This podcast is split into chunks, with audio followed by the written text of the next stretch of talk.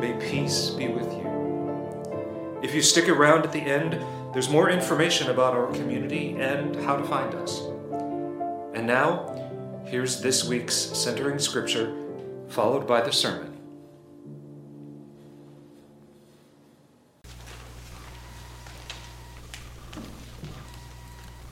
Our scripture is from Malachi chapter four.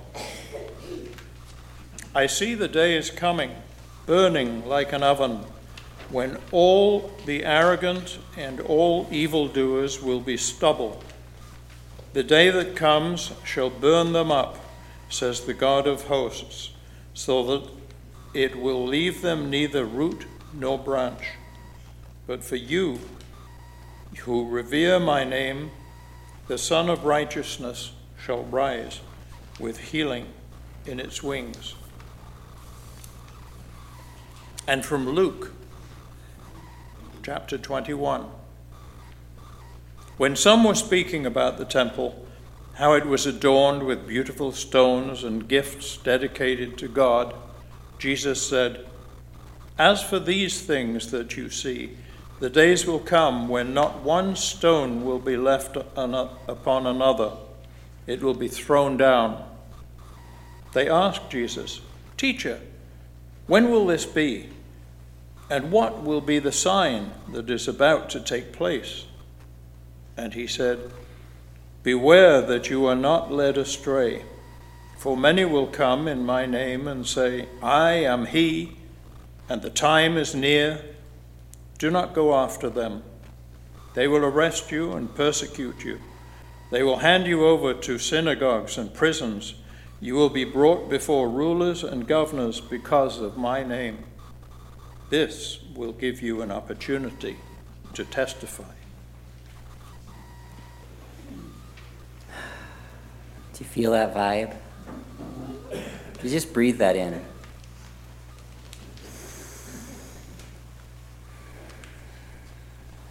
Invite us, just take a moment.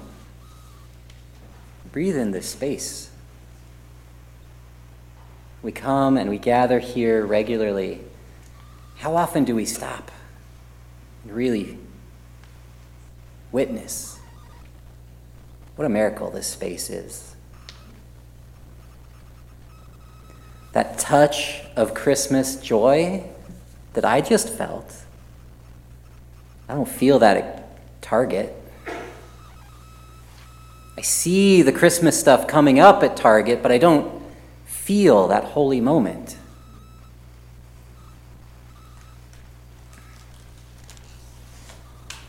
And yet at the same time, we just heard some pretty provocative words from our scripture today. There is this dichotomy of a peaceful, joyful sanctuary space and recognition that there is still animosity and vitriol that creeps in sometimes, that filters in from outside these walls. And after the emotions of this past week's election news cycle, in the midst of a global health crisis putting people of all ages on ventilators, with the cold whisper of winter looming to freeze us in our tracks, today we share this blessing of breathing in this sanctified peace of Christ, present here in this space. I'll share a little secret with you, too. I've spent many days alone here over the last couple of years, and that sanctified, transcendent peace is here every day. Sunday morning, our community gathers, and we share it. We share in that experience together. Yet we may still want the day that Malachi prophesied to come, where the arrogant and the evildoers are the ones who are scorched, where they are left with neither root nor branch, the very fate that many of them would wish upon myself and other non-hetero, non-cisgendered people. And these wishes are regularly brought to a head every two years in this country. But even more so than retribution, I want to see the day that Malachi prophesied, where those of us who revere God and life and love shall rise with healing wings. It's so easy to overlook that end of what he said when we get caught up in the retribution, the burning at the roots, when there is still the healing wings to rise. We've seen this through our election cycle. Ron DeSantis, well-known advocate for being an anti-woke leader, won his election. No scorching of his arrogance or his posture that he knows more than the entirety of the medical community in regards to transgender health. And yet the very same night, Claire Umu Verbeten, a largely unknown equity rights activist leader, also won, right here, for the Minnesota Senate.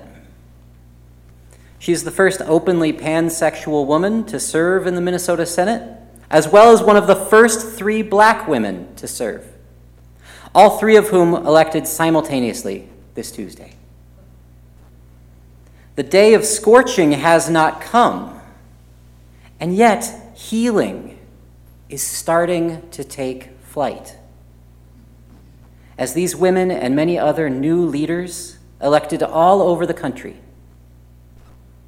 bring a lived experience of pain and struggle against systemic oppression that even the most well-meaning cisgendered white man cannot know. More representation from impacted communities can bring healing.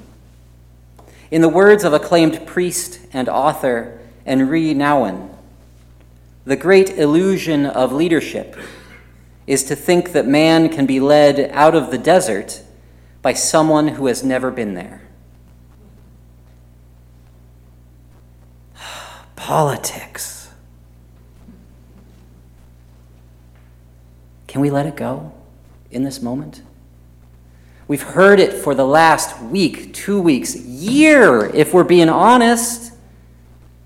We're going to keep hearing about it. That's where we've been. That's where our world and our media narratives are obsessed with. And yes, there's good reason to know about it. The events from Tuesday, they're going to inform how our country is shaped for years to come, and major milestones deserve to be recognized. Yet all along, even as the news cycle turns to its next headline of the day and the pundits spin their gears, yelling at a camera, this place where we all are right now, where we wish you were with us, where our spirit is extending out to you who cannot be here in this moment. This place, this bastion of peace and stillness in an unsettled world remains. We remembered our saints last Sunday, and the next day, Anne was typing away in our office. The sounds of children learning and playing filled our lower level. And Tuesday, the masses filed in to fill out their ballots, as once again we were a polling place for our wider community. The ruckus came and went. By Wednesday, Stillness endured. Children laughing downstairs. The omnipresent twenty-four hour news cycle absent. Only the Holy Spirit of life present. It's a sensation that I remember feeling a couple years ago, too. And I think we all had this opportunity if we were open to recognizing, to sitting, to being present. In those first weeks of lockdown, when we actually all stayed home, you open your door, stillness, only birds. I sat and watched my road, a busy road by fiftieth and France, for an hour, not one car, in the middle of the day. What an experience. That is how life used to be in many places. And now we are back to our hustle and bustle, aren't we? The cars get backed up on fiftieth and France again. Our highways are clogged. We have things we must do, fill our time, and forget that this stillness endures. Here, dare I say, everywhere.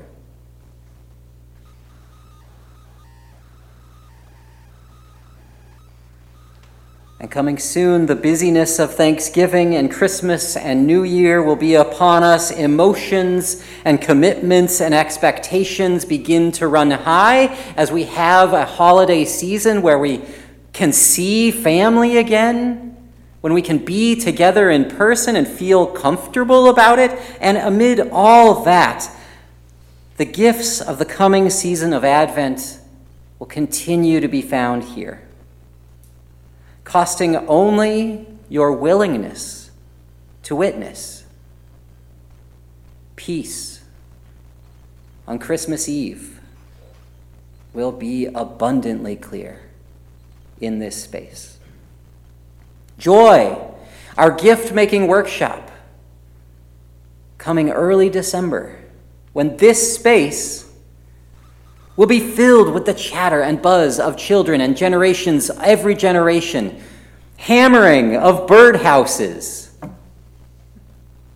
It's a brilliant sound, to be followed an hour later by stillness and peace.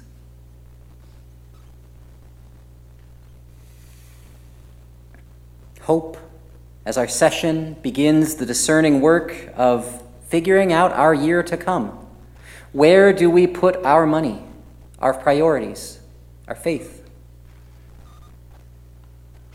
Your pledges, which I see as prayers for the world that we want to live in, come in and are received and reflected upon. And love, the remembering, as we heard last week, remembering that act of love in the present, remembering times past in this space, the laughter of pageants, of chickens. We had chickens for a pageant. The hope still found in children's eyes as they snuggle close with their families, not caring about that news cycle, but feeling that embrace. Beloved, our media narrative continues. We will see stories of Black Friday madness, of heartwarming, heartwarming tales of late-stage capitalism, where a child works two jobs to buy their friend a wheelchair, and the pundits just, isn't that so sweet? With little attention to the war in Ukraine or human rights violations of indigenous peoples. Please know amid it all, the seen, the unseen, this sacred space remains to tell our stories of faith, that the light of salvation is alive in our world. Even in the darkest and most cynical of times, we proclaim that from the most humble of beginnings, God seeks to transform our world and inspire us to justice. When the world says, Christianity is foolish and corrupt, just look at the white evangelical hypocrites who avidly vote against an ordained minister who dedicated his life to Jesus. Because there's a football star with an oppressive political powerhouse's seal of approval. I hear it from youth and adults all over. They say they're the most Christian out of anyone. Well, that's being Christian. Forget it. That is a reasonable response. Then I also remember the words of Jesus himself we heard earlier. Beware that you are not led astray, for many will come in my name and say, I am he. The time is near. Do not go after them. Jesus recognized that false prophets would pop up, claim religious authority. But that is when, Christ says, those who are true followers of his ministry, those of us who seek to uplift the oppressed, seek justice for the poor, and humbly embody the beloved kingdom of God, then it will be time for us to testify. Your pledges have come in, and I'm sure will continue right up till the end of the year.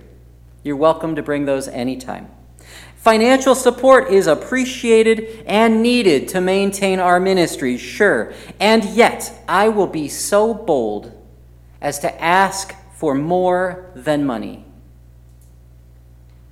If you find your spirit filled in this space, if you find your heart and mind united, blessed by prophetic words, healing acts of compassion, if you found new meaning and calling, if you renew your determination, your hope, your optimism through community, if this space brings any of those things to your life, this is your chance to testify about it.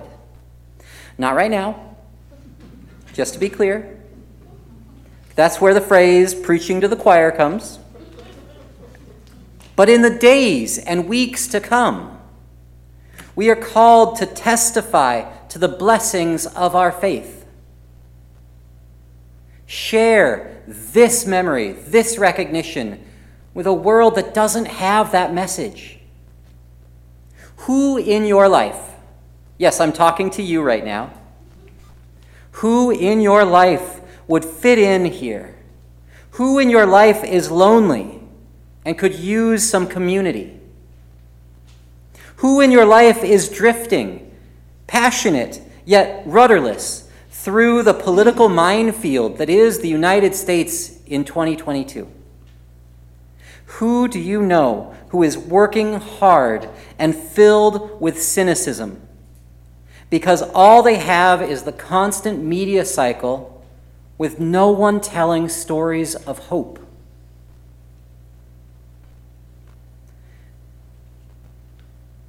I invite you to invite them to join you on Sunday morning. If a sermon you hear reminds you of someone, share our podcast with them. Hey, I heard this. I thought of you. I think it might be meaningful. Invite them to talk to you about the podcast, about the sermon. Invite them to come meet the pastor who preached it. Introduce us. Help us build bridges. Beloved, the time is tumultuous, and we are not the hypocritical religious arm of white supremacy that has claimed the Christian narrative. Here, the authentic ministry of Christ is alive and well.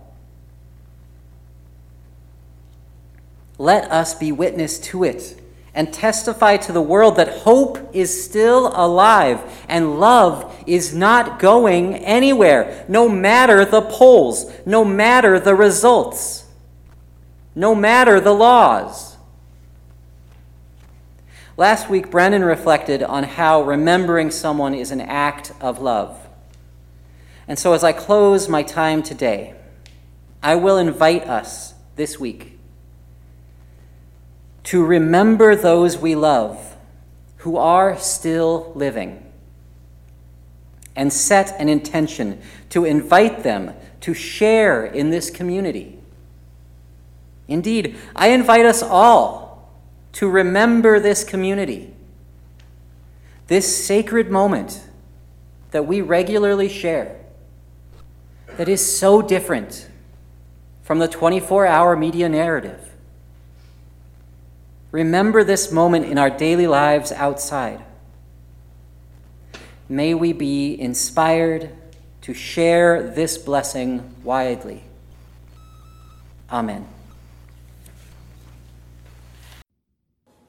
As a church located on Lakota land in Minnetonka, Minnesota, Saint Luke is a joyful, inclusive, intergenerational, and compassionate community on a spiritual journey seeking to do justice, make peace, and to walk humbly with God. We invite you to join us live for virtual worship each Sunday morning on Facebook or YouTube, or by following the worship links on our website, s t luke dot m n. Thanks for listening. May you go in peace.